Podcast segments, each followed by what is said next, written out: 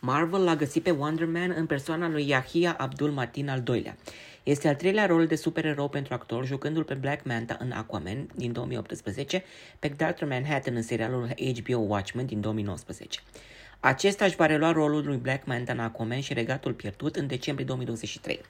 Regizorul Destin, Daniel Cretton, dezvoltă proiectul Wonder Man alături de scenaristul principal Andrew Guest. Regizorul a fost anunțat pentru regia răzbunătorii dinastia Kang și este posibil să se ocupe și de Shang-Chi 2. În benzile desenate, Simon Williams este fiul unui industriaș a cărei companie falimentează din pricina competiției și mai ales Stark Industries.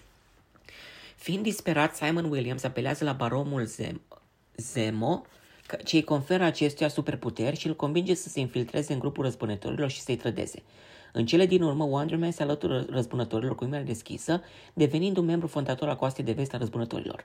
Abilitățile lui Simon Williams, drept actor cascador, pot defini o calitate necesară, Sir Ben Kingsley revenind în postura actorului short și a răufăcătorului îndreptat Trevor Slattery, care a jucat și în Iron Man 3 și Chang-Chi.